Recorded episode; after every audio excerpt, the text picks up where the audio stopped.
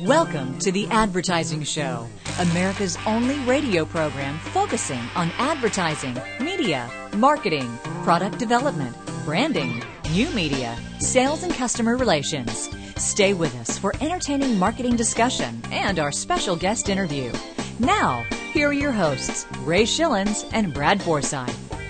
And the advertising show being brought to you by Advertising Age magazine. Visit them online at adage.com. The advertising show is a big radio midgets production. And we've got Ray and Brad here at theadvertisingshow.com. Great site, uh, great destination, whether you check it out throughout the week or here on the weekend as well. Our special guest uh, this weekend is Jeff Jarvis, a former TV critic for TV Guide and People and creator of Entertainment Weekly uh, Sunday editor and associate publisher of the New York Daily News. The guy knows how to write, okay? Also a columnist for the San Francisco Examiner. Uh, Jeff is in Jersey, and uh, we've got him uh, for the next uh, few segments here on the advertising show. Also, he is a media consultant and blogger with Buzz Machine. Okay. Buzz Machine, yeah. Buzz Machine. We've got uh, Jeffrey Gitomer. Apparently, is somewhere in the world unable to record his show this week. So basically, what we did is we got another Jeffrey, Jeff Jarvis, to take yeah. his place. Also, going to bring back something that you haven't heard uh, in a while. Uh, it's our advertising showcase where we do the good advertising and bad advertising. Tonight, we're not going to rip anybody's ad apart. We'll praise it because it, it's good. Okay, we'll do that a little bit later on. Also, have Patrick Meyer with us, uh, the marketing insider, and he's talking about the moment of truth. So there we have it. So what do you what do you got there? And by the way, when you were mentioning Jeff, uh, as of September 2006, yes, he will become associate professor at City University of New York. So I think we're getting some kind of credit towards uh, our uh, advanced degrees uh, today. Or giving him interview. some curriculum or something like that. Something's happening there, but I've got my uh, student ID out just in case. Uh, Good, I brought excuse the beer. Me. Yeah. Uh, well, we never stopped that since college, I don't think. No. The no. Uh, a few weeks ago, if you're a regular listener to the advertising show, I teased and told that I was going to follow up on this last week, and I didn't. And it was a news item that we had to cut short due to the uh, show ending. But uh, Ray, you'll be uh, interested in this. In Hanoi, Vietnam, students have taken cheating to a new level. Last, mm-hmm. Uh, just recently, two weeks, I'm sorry, weeks ago, two students taking university entrance exams were caught allegedly utilizing concealed cell phone headsets to receive answers from members of an exam help syndicate. Oh, really? Yeah, after unmasking the first cheaters, police discovered that the additional 22 university students had uh, paid between, this is pretty pricey, $937 to $3,125, more than the country's per capita GDP, by the way, for, uh, for help in the cheating. And the students were provided with wigs to obscure their headsets and even wired t shirts. Uh, and of course, uh, this is taking, I guess, mobile marketing to a new high, a new high, huh? a new Hanoi. no, a new low. yeah. Well, anyway, that's, that's, terrible. You know, speaking of mobile marketing, I want to talk about this later. The uh, uh, Viacom is really into the big into the uh, London Underground uh, with a whole bunch of new stuff. They're calling it the biggest deployment of digital video technology in the service of out-of-home advertising. Incredibly, 136 million they're investing over the next two years to install 2,200 screens in the subway network in the London Underground. That's huge. In the tube, That's huge. the tube, as they call it, something like that. Yeah, that, yeah. That's well, weird. That, that is weird, and you know, a lot of people probably that uh, just listen domestically in the uh, North American markets don't realize that Clear Channel has a, a big presence in, in Europe, in particular, in outdoor. Yeah, they have a polka station over there in Poland, I think. Like yeah. Hey, uh, this past week, it's no uh, secret, has been a real interesting thing for air travelers. Uh, but you know, to, to every bad side, there's a good side. Okay. Mm-hmm. What, what, was that? Uh, opportunities to please your customers when they get to their destinations. You know, the, the, the, thing that I didn't understand is why didn't all of these people like go back to the baggage counter, go back and get their bag, put all of their mm-hmm. expensive garbage in the bag, right? Uh, because it was never very clear in this whole chaotic thing, and they did a pretty good job of responding to that. Right. But whether you were allowed to actually pack the stuff, put it on the airplane, and go, that you know that would seem harmless. Uh, it seemed to me. So all of these people throwing all this stuff away, but here is what, and they, by the way, I think they said today. Gave to the this- homeless. uh, Pardon me. I they gave so. all I- that to the homeless. Yes. Did they? Did they really? Well, th- they said that. My wife said that. She said she read that somewhere, but I'm envisioning a homeless person using what? Lipstick, uh, nail polish remover. What, what, what do they need with that? Uh, not much. Yeah. but, but here's the thing: the hotels uh, quickly to rush to the uh, the business uh, travelers. Mm-hmm. Let's see, um, what were they doing? Um, the what did they say? Our hotels have stocked up on amenities we don't typically go, ty- typically Oh, offer the guests, like air gel, hairspray, deodorant, yada yada. Omni Hotels announced it would replenish all forms of liquid and gel basics for its guests as well. And there is a one expe- unexpected sector that says could see a bump thanks to the frequent travelers who don't check their bags, and that's called shipping. There was one guy uh, that sent his dot bag FedEx. That's smart. And uh, very, I, I don't know, but uh, you know, things are going to get back. Probably, well, they, what is normal these days? Probably nothing is normal, but it's really kind of interesting. I was just really surprised of all these people that they were throwing this stuff away. I would get a little bit more creative if I, you know, had a hundred and fifty dollar bottle of uh, cologne or perfume or, or something expensive that I couldn't fix or take. Well, needless to say, air travel is not exactly what it used to be, and it probably never will be again. Thank you very much uh, whoever's responsible for that. We uh, we have Patrick Meyer here on the advertising show. This is called the moment of truth, and actually, because this is a couple minutes long, this is two moments of truth. Welcome to Understanding the Future Now. It's the Marketing Insider featuring Patrick Meyer. Today I'm going to talk to you about the moment of truth and something I could not believe that I was reading. What I'm talking about goes back to Procter & Gamble laying out a strategy focused on the first moment of truth, refocusing on understanding and building their plans around capitalizing on the consumer coming into retail. Every marketer out there nodded their head and said, "Yes, that makes a lot of sense. I want to hear more." Here's what shocked me. Reading a letter that said that the first moment of truth didn't make sense, that retail was about mass, that it didn't support a campaign effectively. I'm thinking this person doesn't understand the dynamics of the consumer shopping behavior, how they make decisions, and how you can influence brand sales through retail. Not to say that the campaign is not important, but it was a myopic approach with advertising as the driver with no connection to the last 20 yards when the consumer is making that purchase. So if you believe that the first moment of truth has any potential, here's what I recommend that you do. First, insights. Go with the consumer into the retail experience and understand how they shop. What do they do before? What do they do after? What's the role of family members on influence? Second, identify how best to touch the consumers and what your specific objectives are. Do you want them to buy you, try you, buy more frequently, buy bigger sizes, etc.? Third, lay out what your options are. How can you get there? What are your available resources? An important part to that is your customer. Your retail customer and your customer plan combined with what your consumer first moment of truth objectives and strategies are. That's where the sweet spot lies. Lastly, make sure you tailor your campaign, creative, and your messaging to your target and what's happening at retail. You've been listening to the Marketing Insider, heard every week here on The Advertising Show. Join us next week for more insight into the future of marketing. I'm Patrick Meyer, and remember, the marketing revolution is now. And by the way, here on the advertising show, you can bring any liquids you want. That's fine. True. Not a problemo. Jeff Jarvis coming up here in uh, just a moment or so. Jeff is former television critic for television, uh, TV Guide, Television Guide, and People, uh, creator of Entertainment Weekly, Sunday editor, associate publisher of the New York Daily News. This is a long bio, Jeff. Your mom wrote it. And a columnist on the uh, San Francisco Examiner, until recently president, creative director of Advance.net, the online online arm of Advance Publications. He's working now as an editor of a uh, new news startup. We're out of time and we haven't gotten done with his bio yet. well, let, uh, let's just bring him on. Uh, Brad, what do you think? Let's do that. Okay, very good. Jeff Jarvis with Ray Schillens and Brad Forsythe on the advertising show, and that is, well, right about now. Make your advertising dollars work smarter. You're listening to The Advertising Show with Ray Schillens and Brad Forsythe. What's up? Dino stolen the different vitamins we need to make Flintstones. Yabba dabba doo, yabba dabba doo. Flintstone vitamins are good to chew with vitamin A, vitamin B, vitamin C, and Yep, Fred and Barney certainly did know how to get us to take our vitamins, didn't they, Brad? Oh, And yeah. We still take them. Probably too many, but that's okay. and we'll find out a little bit later on that we shouldn't have.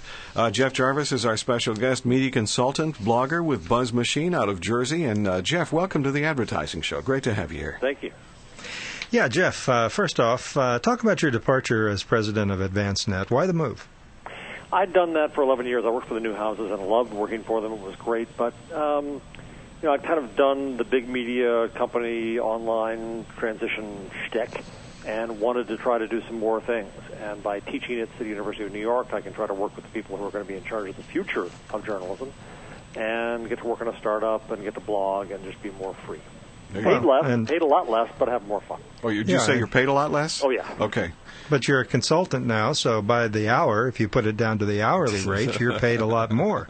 Uh, if only that were true. Yeah, well, you know, uh, speaking of, of uh, your your current uh, work and so forth, besides writing for your blog, buzzmachine.com, a, a, a blog worth uh, while visiting, by the way, if you haven't, uh, I'd encourage our listeners to check that out. You also uh, work on content development as a consultant for About.com, uh, owned uh, by New York Times Digital, by the way, uh, for those that may not know. Were you at all skeptical, Jeff, about the uh, old line property, I guess, you know, getting into new media without maybe really understanding its inherent differences, or I guess that's why they hired you, huh? Well, I actually was, yeah. But I think that uh, Martin Nisenholtz, who's in charge of the digital division for the New York Times, uh, who of course obviously pays me now, but but I, you know, even before that happened, I, I kind of made fun of it a little bit.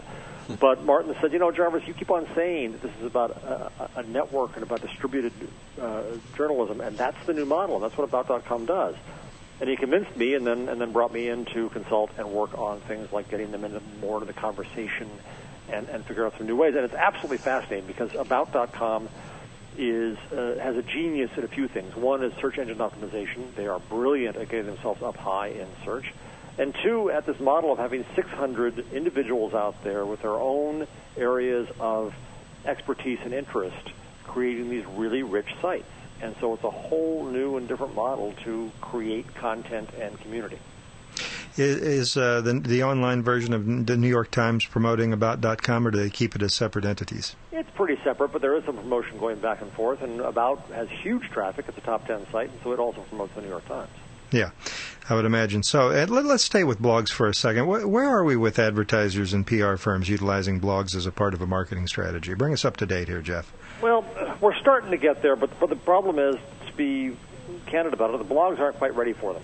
And so there are things that I think we need in the blogging world to make this happen. Uh, I've been arguing. I wrote a piece for Ad Age about uh, two months ago, uh, arguing for the need for a um, an open source ad network, which of course sounds digitally haughty, but what it really means is that the problem is an advertiser comes along now and says, "Okay, I want to buy blogs. I hear about these blogs. I want to buy them." But to to find the right blogs, to find the right ones on the right topics, to know how big they are, to find the measurements for them, and then to even contact them because they don't put their email addresses on them because they don't want spam, mm-hmm. makes it impossible to buy the advertising. Now you can go to a bunch of individual networks like Federated Media and Blogads and, and others, or, or you can go to Google and not know where you are. Um, but the problem with that is you still can't kind of put together the best across all this world of blogs. And I argue that there's a need for an open source network that has standardized measurement so the advertisers can have the crack that they so much love in measurement, uh, a means to put up uh, uh, standard ad calls on blogs so that you can easily do that, and then perhaps some need, need for a, uh, a an auction marketplace. Uh, but I think that what's happening is the advertisers are starting to realize that um, the mass of niches is replacing the mass. And it's not one-stop shopping and upfront anymore. They've got to go and create these new marketplaces. But in the end, it's going to be a lot better for them because it's far more efficient, far more targeted, a far better relationship. But as Bob Garfield said in the piece he wrote for Ad Age more than a year ago, we're in a chaos scenario where the advertisers are beginning to realize they've got to leave the old world, but the new world is not ready for them. Yeah, uh, uh, Bob did a great job with that Chaos uh, series, I guess, or a few articles. And you know, you mentioned uh, the auction model. I just, I believe, just this past week, I read something where uh, some company tying in with eBay had just launched or was about to launch an uh, an online uh, network, ad network, on an auction model basis. Did you read about that? big deal.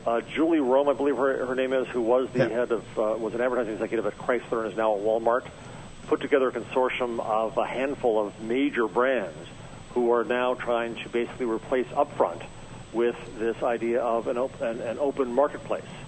And I was happened to be at the ANA meeting where she proposed this at first, and there was stunned silence in the room. But um, you know, at some point now, the big media companies are no longer in charge. They can't keep shrinking their audience and raising their rates, and there is a need for, for a new transparency. So we'll see where this goes. Yeah, and I think the jury's still out on. It's not that uh, it can't be driven or by need or, or desire of the advertiser or the buy side. I think the jury's still out as to whether the media companies will participate, uh, issues of uh, rate integrity and so forth. So we'll, we'll see what happens there. But uh, I guess traditional media companies are not in not so much in a position of leverage at this point. Would you say? No, they're not in full control anymore. And the problem is too that if, if we let this go with uh, a vacuum, you know who's going to fill that vacuum is Google.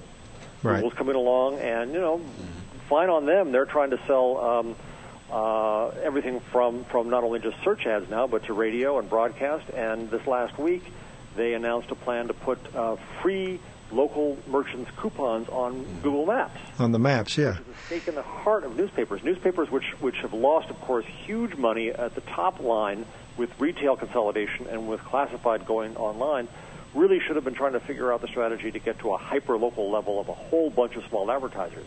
And Google's going to beat them to it. And that's a con- that's a connection with uh, what is it called? Value Valpak, I guess. Valpak has to deal with Valpak, and so yeah. they'll prime the pump with thousands of coupons there. And at first, it's a print coupon, but I can well imagine you'll have it on your mobile phone. You'll go in the store, sh- shove your phone in their face, and say, "Here, give me my ten percent sure, off." That's great. Yeah, while we're touting Google, I guess the big announcement recently about their about News Corp and, and Google uh, getting together to to be the uh, search engine for uh, MySpace, I guess, huh? And, and it certainly made Rupert Murdoch look smart about about the Google purchase. I mean, about the MySpace purchase. But similarly, to go back to my consulting. Um, conflict of interest here. When New York Times Company paid $410 million for About.com, some laughed, but the truth is that Google not only sends About.com the lion's share of its traffic, but also sends it a huge amount of ad revenue right. because that ad revenue is now highly targeted. So Google does know how to monetize this new world. I do think, however, that what we're missing there is that, is that Google has an incredible volume and mass. It's really kind of the new upfront in a very small way. But the value of this new medium is not the coincidence of words on a page. The value is relationships and trust. And I think that's where things like blogs and citizens media will have an impact in this world. We just don't know how to harness it yet. You know, we, I'd like to jump into that in greater detail next uh, segment. Ray, how long do we have left here in this? Just a couple of minutes here, Brad. Yeah. Uh, and by the way, just to finish up on Google, nine hundred and some odd million dollars is guaranteed uh, by MySpace for or by Google in terms of ad revenue share with the relationship we're about well, for uh, MySpace with, and a few of the Fox properties over. I think it's a Yeah. little more than three years. Yeah. But I never uh, heard a 580 million for MySpace. It now looks like a good deal. Exactly, and thanks for clarifying that because I keep saying that number thrown around, but I didn't see a, a, a time frame there. So it's a three-year Well, uh, could be wrong on guarantee. that, but it's not one year. Yes. Yeah. Uh, well, good. Are, are bloggers, real quickly, are bar- bloggers being held to a higher standard than the mainstream media when it comes to being completely forthright about uh, where a story might have originated, Jeff? Uh, bloggers are holding themselves to that standard. Yes. Yeah. I, I think I, I, there was a story in the New York Times some time ago about Walmart and its PR strategy, and blog, a, a, a, a clueless blogger quoted from a PR agent without attributing it. And the New York Times took him to task. But I realized in my blog, and I said, well, but how many reporters admit that they got their story from a flack? How many reporters reveal that they had lunch with a PR agent? Uh, that the story angles and the access came from PR agents. Reporters and newspapers don't do that, but bloggers do demand the highest virtue of the blogging world is not objectivity, which was a sacred cow and a, and a, false god. The highest virtue of blogging is transparency, is openness, is honesty. That's the way it should be for everything as well. Jeff Jarvis is our special guest, media consultant, blogger, Buzz Machine. BuzzMachine.com is the website here at the Advertising Show. Our, our site, theadvertisingshow.com, is a really cool site, very powerful as well, powered by uh, Schipul.com out of the Houston area, our home market, and a product called Tendenci, which is a web marketing tool. Check it out. It's S-C-H-I-P-U-L.com. Thanks to Ed and his team for a great job here in Houston. We've got uh, more with Jeff, along with Ray Schillings and Brad Forsythe on the Advertising Show. We hope you stay with us.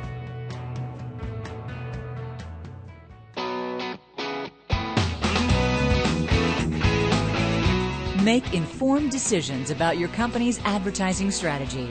This is The Advertising Show.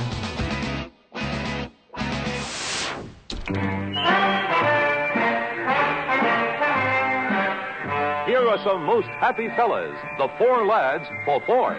Standing on the corner, watching all the Fords go by. Great Classic Spot on the Advertising Show. Ray Schilens, Brad Forsythe, and we have Professor Jarvis here. Is that what they call you at the at the? Uh, that makes me uh, sound as old as I look. You still have the beard, Jeff? Yeah, yeah, it's white. Okay, well, you fit in there. Corduroy jacket? Uh, no, Okay, good. That's fine. Khakis. Pipe? Not anymore. Not anymore. Welcome and back before, to- back in those days, it was called a bong anyway. Yeah, no, I was thinking of more of the Fred MacMurray kind, Brad, but that's okay. yourself too, but that's all right. Yeah, There you go. I'm sorry. Hey, welcome back to the Advertising Show, Jeff. Good to have you here. Thank you. Yeah, uh, you know, we had Lance Still uh, with New Line Cinema on the show recently, and she talked about how bloggers started publicizing their movie Snakes on a Plane before New Line even knew about it. Uh, we're curious about what your thoughts are on bloggers getting ahead of planned marketing strategies. How can a company, Jeff, control this kind of behavior, or can they? You can't, and, and, and you never should have tried, and, and, and give it up. Uh, you're not in control of your brand; your customers are. And if your product is good, your customers can give you incredible value. If your product is bad, they are going to come down on you like a ton of lead bricks. Oh, yeah. Uh, but if your product is good, I, I- I'm a great fan of my Treo phone. I love my little Treo. And there's a blog called Treonauts, T-R-E-O-N-A-U-T-S, which is a guy who just liked the phone, started a blog. It is now his full-time job. His entire life is writing a blog about one phone. Dear God. But what happens here, that this is wonderful, is if you start to say, okay, you have a good product, now what can we hand over to our customers? What can they do for us? Well, when I have a problem with the phone or a question, I don't go to Sprint, where I'm going to wait on, on, on hold for three hours. I go to Treonauts or TreoCentral, and I find fellow customers who give me customer support for free. The company doesn't mm-hmm. cost the company anything. They they provide the the advertising message. Why should you buy this phone? Now, advertisers might say, "Well, that's off message." Well, maybe your message is off. And and so Treonauts tells me why. I, and in fact, I just bought the new 700 version because the guy at Treonauts convinced me to. They this guy even sits down and photoshops images of the phone to try to suggest redesign. If you are smart, you can hand over to your customers. If you have a good product, customer service, marketing, promotion, uh, even product design. Uh, if you have a bad product, well, then your customer is going to come after you, and they now have the power to do so. Yeah. Um, but I hear companies talk about how they, well, I can't control the conversation out there. Well, the conversation's been going on without you forever. The only difference Right. now is you can hear it. And, Yeah. and if you don't listen to it, you're a damn fool. Yeah, and uh, you know the smart ones are listening. It's surprising to me that some companies are just now uh, getting a, a clue to this. And you know, it, it's no it's no secret. Kids are uploading their favorite ads to YouTube. I'm sure many of our listeners are familiar with you, YouTube.com. And you know, uh, I'm curious, how should advertisers react, in your opinion, when they when their work shows up on YouTube, or when spinoffs of their ads show up on YouTube? Is this a good thing or a bad thing, Jeff? Yeah, it's a good thing. It's going to happen anyway. Again, you cannot control it. Your customers are the boss. You aren't. Get used to it. Now, once you once you get your head around that, then try to figure out how to go with that flow. When people discovered that dropping Mentos into Diet Coke caused great um, Yeah. uh, fountains, and a couple of guys went along and, and created this, you know, Coke kind of, uh, what I understood, they kind of stood back and said, well, I, I, I guess that's okay. But in a remix society, Coke was being remixed, and it was a great thing. Now, Mentos turned around, and Mentos has made a bonanza out of this, and it's given them great PR. Right. And it just happened. They couldn't have engineered this. You can't go in and say, well, I'm going to be viral. That doesn't work. It's not up to you. Hmm. But the fact that this happened, Mentos was smart enough to say, let's go with this. And that's what a smart marketer should do now. Yeah, and you knew uh, it, it hit mainstream when you saw on Letterman a few weeks ago him doing the uh, Mentos Coke deal. Uh, I don't stay up that late. I TiVo it now. Let's talk a little bit about uh, shield laws for journalists for a second, Jeff. I've always felt, short of some issues pertaining to national security, journalists should, you know, always have the right to protect their sources. So, how do bloggers fit into this picture, Jeff? It's a very, very complicated story. Uh, certainly, I believe that, the, that journalism should be defined not by the person, but by the act. Anybody can perform an act of journalism. Anybody can witness and uncover and share news. Um, and so I think it's a big mistake to, to limit that to somebody who fits some official definition, because that means officialdom can take that definition away just as easily. But having said that, it's not as easy as it seems. Uh, you know, do, I, people complain to me when I talk about citizen journalists, and the journalists say, "Well, I'm a citizen too." Well, yeah, you are actually, and you do have an obligation to society. And if you witness a crime, what is your obligation in, in, in that? Can you really be above and apart from the law and not report what you know about that crime? And that's a big issue. Well, what if the crime is the White House revealing something? Um, sh- you know, should you be compelled to reveal that? It's very, very, very complicated. A a vlogger, a video blogger in California, was just is, is, is in jail right now because he refused to hand over tapes of a, a demonstration against globalization that he had uh, taken, uh, saying that he's a journalist. The problem was this was done under federal court, and federal law has no shield law. California state does, but the federal laws do not. And that's how Judy Miller of the New York Times ended up in jail. That's how this guy ended up in jail.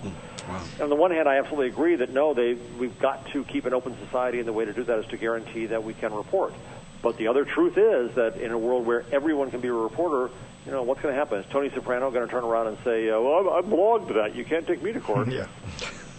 Yeah, I mean, there's there's got to be a point in time where you, uh, I guess, it'll come down to some court case and you know some uh, Supreme Court decision, and it'll be uh, uh, you know handled through our court system, I suppose.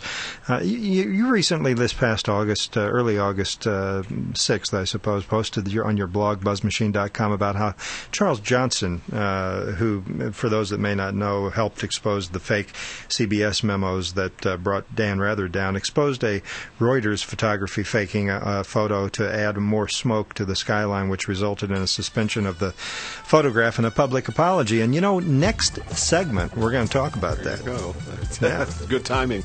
We've got to we got to take a break here. We'll be back with more with uh, Ray Shillings and Brad Forsythe. Our special guest out of Jersey is uh, Jeff Jarvis, media consultant, blogger at Buzz Machine.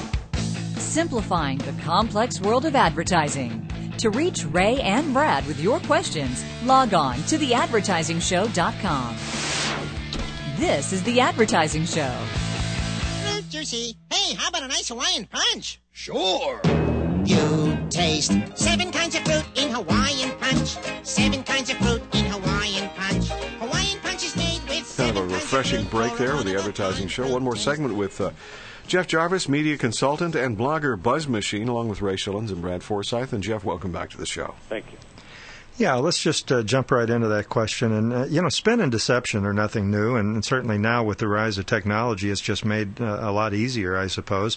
Uh, recently, just this past week, I, I think I saw on, on one of the cable networks, Jeff, about how um, some of the uh, propaganda coming out of the uh, Hezbollah Israeli issue over there was being spun by the Les- Hezbollah group, and they were doctoring photos and so forth. Uh, this this is uh, apparently a problem that uh, needs to see halt, and I guess the bloggers are really the ones that are coming in and coming to the uh, rising to the occasion for this. Uh, where's traditional media with all this? Well, I don't think we can go so far as to say whether Hezbollah is behind it, but we do know that a photographer working for Reuters allegedly doctored a photo, oddly to try to make war look worse, which is hard to do. But the good news is that, that Charles Johnson at, at Little Green Footballs, the bloggers came in and showed what was done immediately. And Reuters, as opposed to CBS and Dan Rather, which waited 11 days to respond, Reuters came right in and responded and suspended the photographer and pulled an investigation and pulled his photos.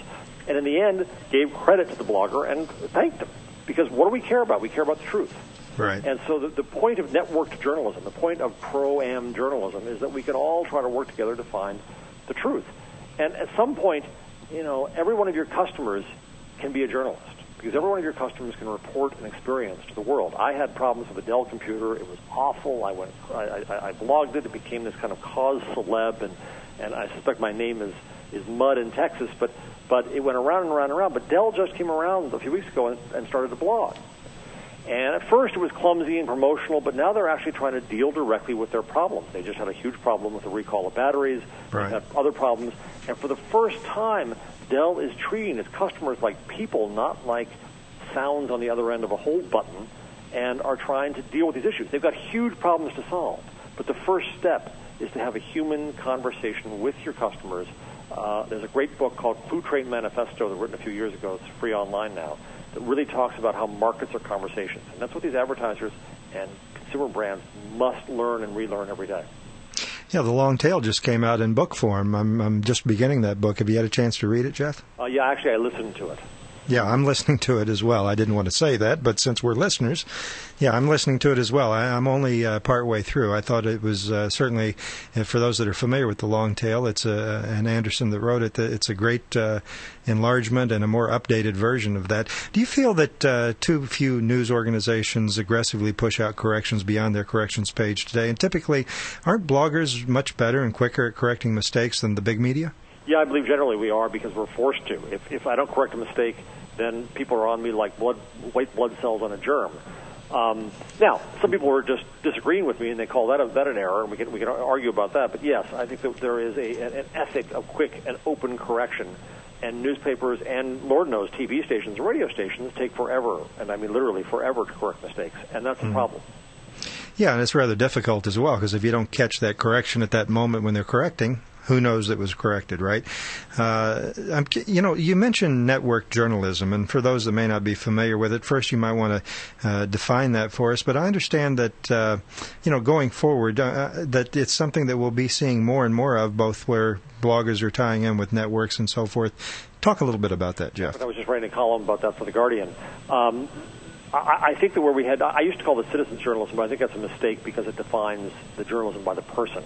It kind of separates pro and amateur. Instead, the idea of network journalism is that we're all in this together, and that the professionals working at newspapers and, and, and TV stations will be doing what they do, but they get tremendous help from uh, the citizens.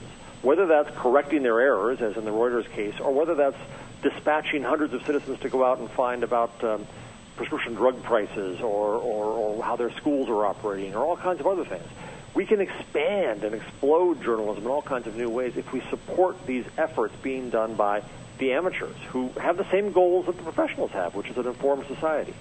If we're open and generous with this, some pretty incredible things can happen. Jay Rosen, who's professor at, at NYU, just proposed something called newassignment.net, which is an amazing project where the, his, his notion is that people will come in and support new investigative journalism with money and ideas and even reporting.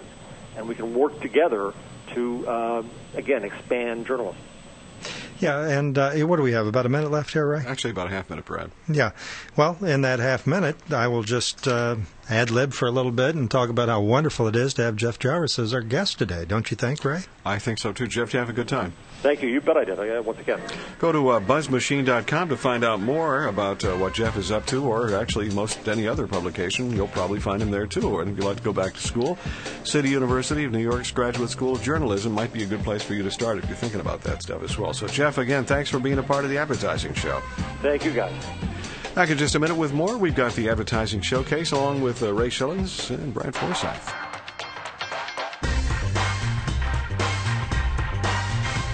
You're listening to The Advertising Show with Ray Schilens and Brad Forsythe. There's nothing like the face of a kid eating a Hershey bar. There's nothing like it you'll ever see. Great spot, and we say uh, once again thanks to Jeff Jarvis, uh, a two-timer now officially on the advertising mm-hmm. show. Been back uh, uh back in 05 and now in 06, and we'll probably have him back in 07. Yeah. And we'll see if he got his degree at the uh, University of New York. No idea what he did. But uh, Alex Ben Block is a guy who's been with us on several occasions, and he is coming up uh, next week. Entertainment industry journalist and author uh, and also an actor. He's also been uh, appeared in a few things as well.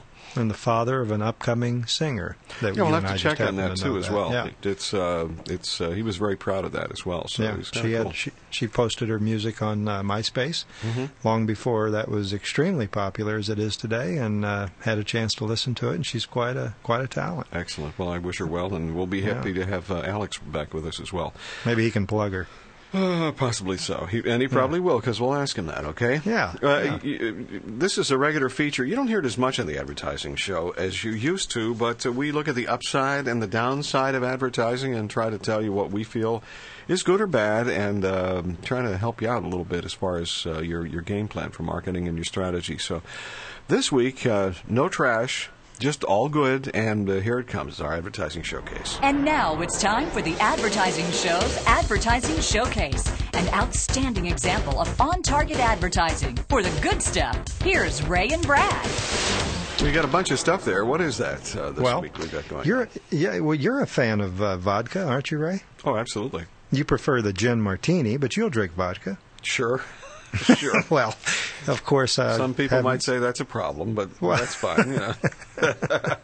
Anyway, the 64th annual, uh, annual Obie Awards were presented this past April, and if you're not familiar with the Obie Awards, of course, that's the outdoor industry's version of the Academy Awards, I suppose. Uh, and and although all the uh, creative that we saw during that competition was outstanding, there was one particular effort that was created by Euro RSCG Chicago for their client Effen Vodka. That's spelled E F F. EN vodka was uh, just so compelling we had to feature it today. And, and let me begin by trying to describe, describe best I can the uh, design that we're going to feature. We're going to feature a couple designs here. Imagine a, uh billboard, a 14 by 48 standard bulletin, the kind you see along the freeway, that has uh, a, a silver uh, white color scheme to it, and, and a glass of vodka is the single only graphic on the board. The headline reads, Un effin believable. and and the word effin is uh, of course the brand name which shows through the glass of vodka so it has a slight magnification to the brand's uh, name's typeface Sure. uh, and, and therefore the uh, so it's raised a little bit and underneath the effin word uh, is in smaller type vodka so in effect it, it creates the uh, visual there as if you're looking through a bottle of effin vodka. So what do we have here? We have a headline that is provocative and humorous, of course, and it's uh, designed and integrated into the advertiser's product name and includes a product feature, that being a very clear uh, product there. And obviously the idea for the silver and white color scheme is to use to convey the clarity and purity of the Effen uh, brand of vodka. The Effen received an Obie Award for another billboard uh, with the same exact design that I described earlier, so I don't have to go through all that. Uh, and what you see as far as a headline, distilled five effin times.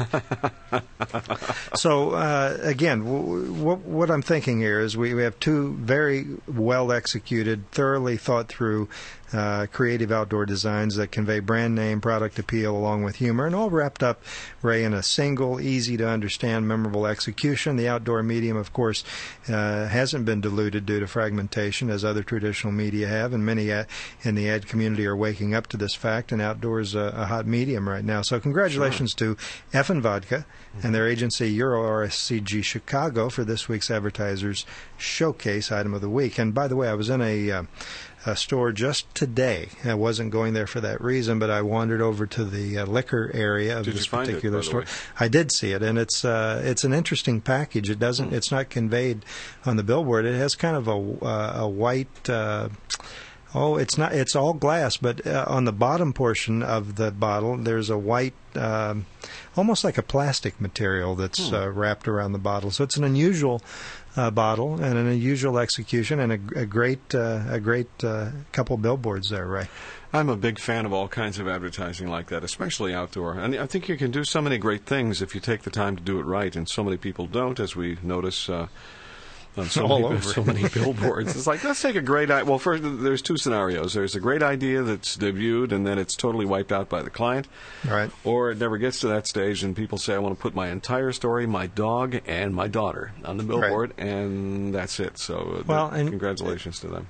Yeah, and you know what ends up happening with outdoor is you know you sit with the board in front of you as Of your course. rep or your ad agency is coming in and showing it to you, and then by the time you get real familiar with it and you get through you meaning the client screwing around with it, it becomes familiar to you. So when you look at it up there in the sky with all that crazy uh, additional content that should never have been there, Yeah. it makes sense to you, the advertiser, because you you've sat with it, you've you paid so familiarized yourself with it. well, that too. You want but uh, yeah, but you you lose your objectivity is what ends up happening, and uh, a good agency person obviously would discourage your client from doing that. But as you say, Ray, you see so much of this out there, Mm-hmm. uh, you ask yourself, how could that ugly billboard have ever made it up there? Well, it's a it's a situation where a client uh, doesn't really s- understand because they're too familiar with it. They sat with it, studied it before it went up, so it looks more uh, more clear of a message to a, a client. Uh, and of course, there's a little bit of uh, pride in authorship as well. You know, they look at that and oh, there's there's my work. Well, uh, you're better off taking that money to a gentleman's club, I would suppose, or something like that. No, uh, bonds. Invest in uh, you know short yield bonds. Stocks and bonds. Yes, exactly. that's a good point. uh, the, speaking of uh, logos and things that are changing, uh, ABC is going to display a certain familiar resemblance to sibling ESPN starting this really? fall. Can you imagine that the ABC and the logo. ESPN logo coming together? together. Huh. Wow, that's that's, that's interesting. That's big. you know, ESPN's been around for how long? ABC's well, been around for how long? Right. So it's kind of it's interesting to see what's happening to to the brands that we are so familiar with. They're gone. that's I guess that's just the way it is. And you know, he was talking before about uh, chaos in advertising. I don't know that there's ever been a time that there wasn't chaos, and I also believe that if there wasn't chaos, it wouldn't be as much fun. So True. let's have some more, okay? Alex Ben Block is with us. He's the entertainment industry journalist and author, sometimes actor, and has a daughter that sings. He'll be with us next week. The Advertising Show brought to you by Advertising Age Magazine. You can visit them online at adage.com. Don't forget to visit us here at theadvertisingshow.com as well. This is a Big Radio Midgets production.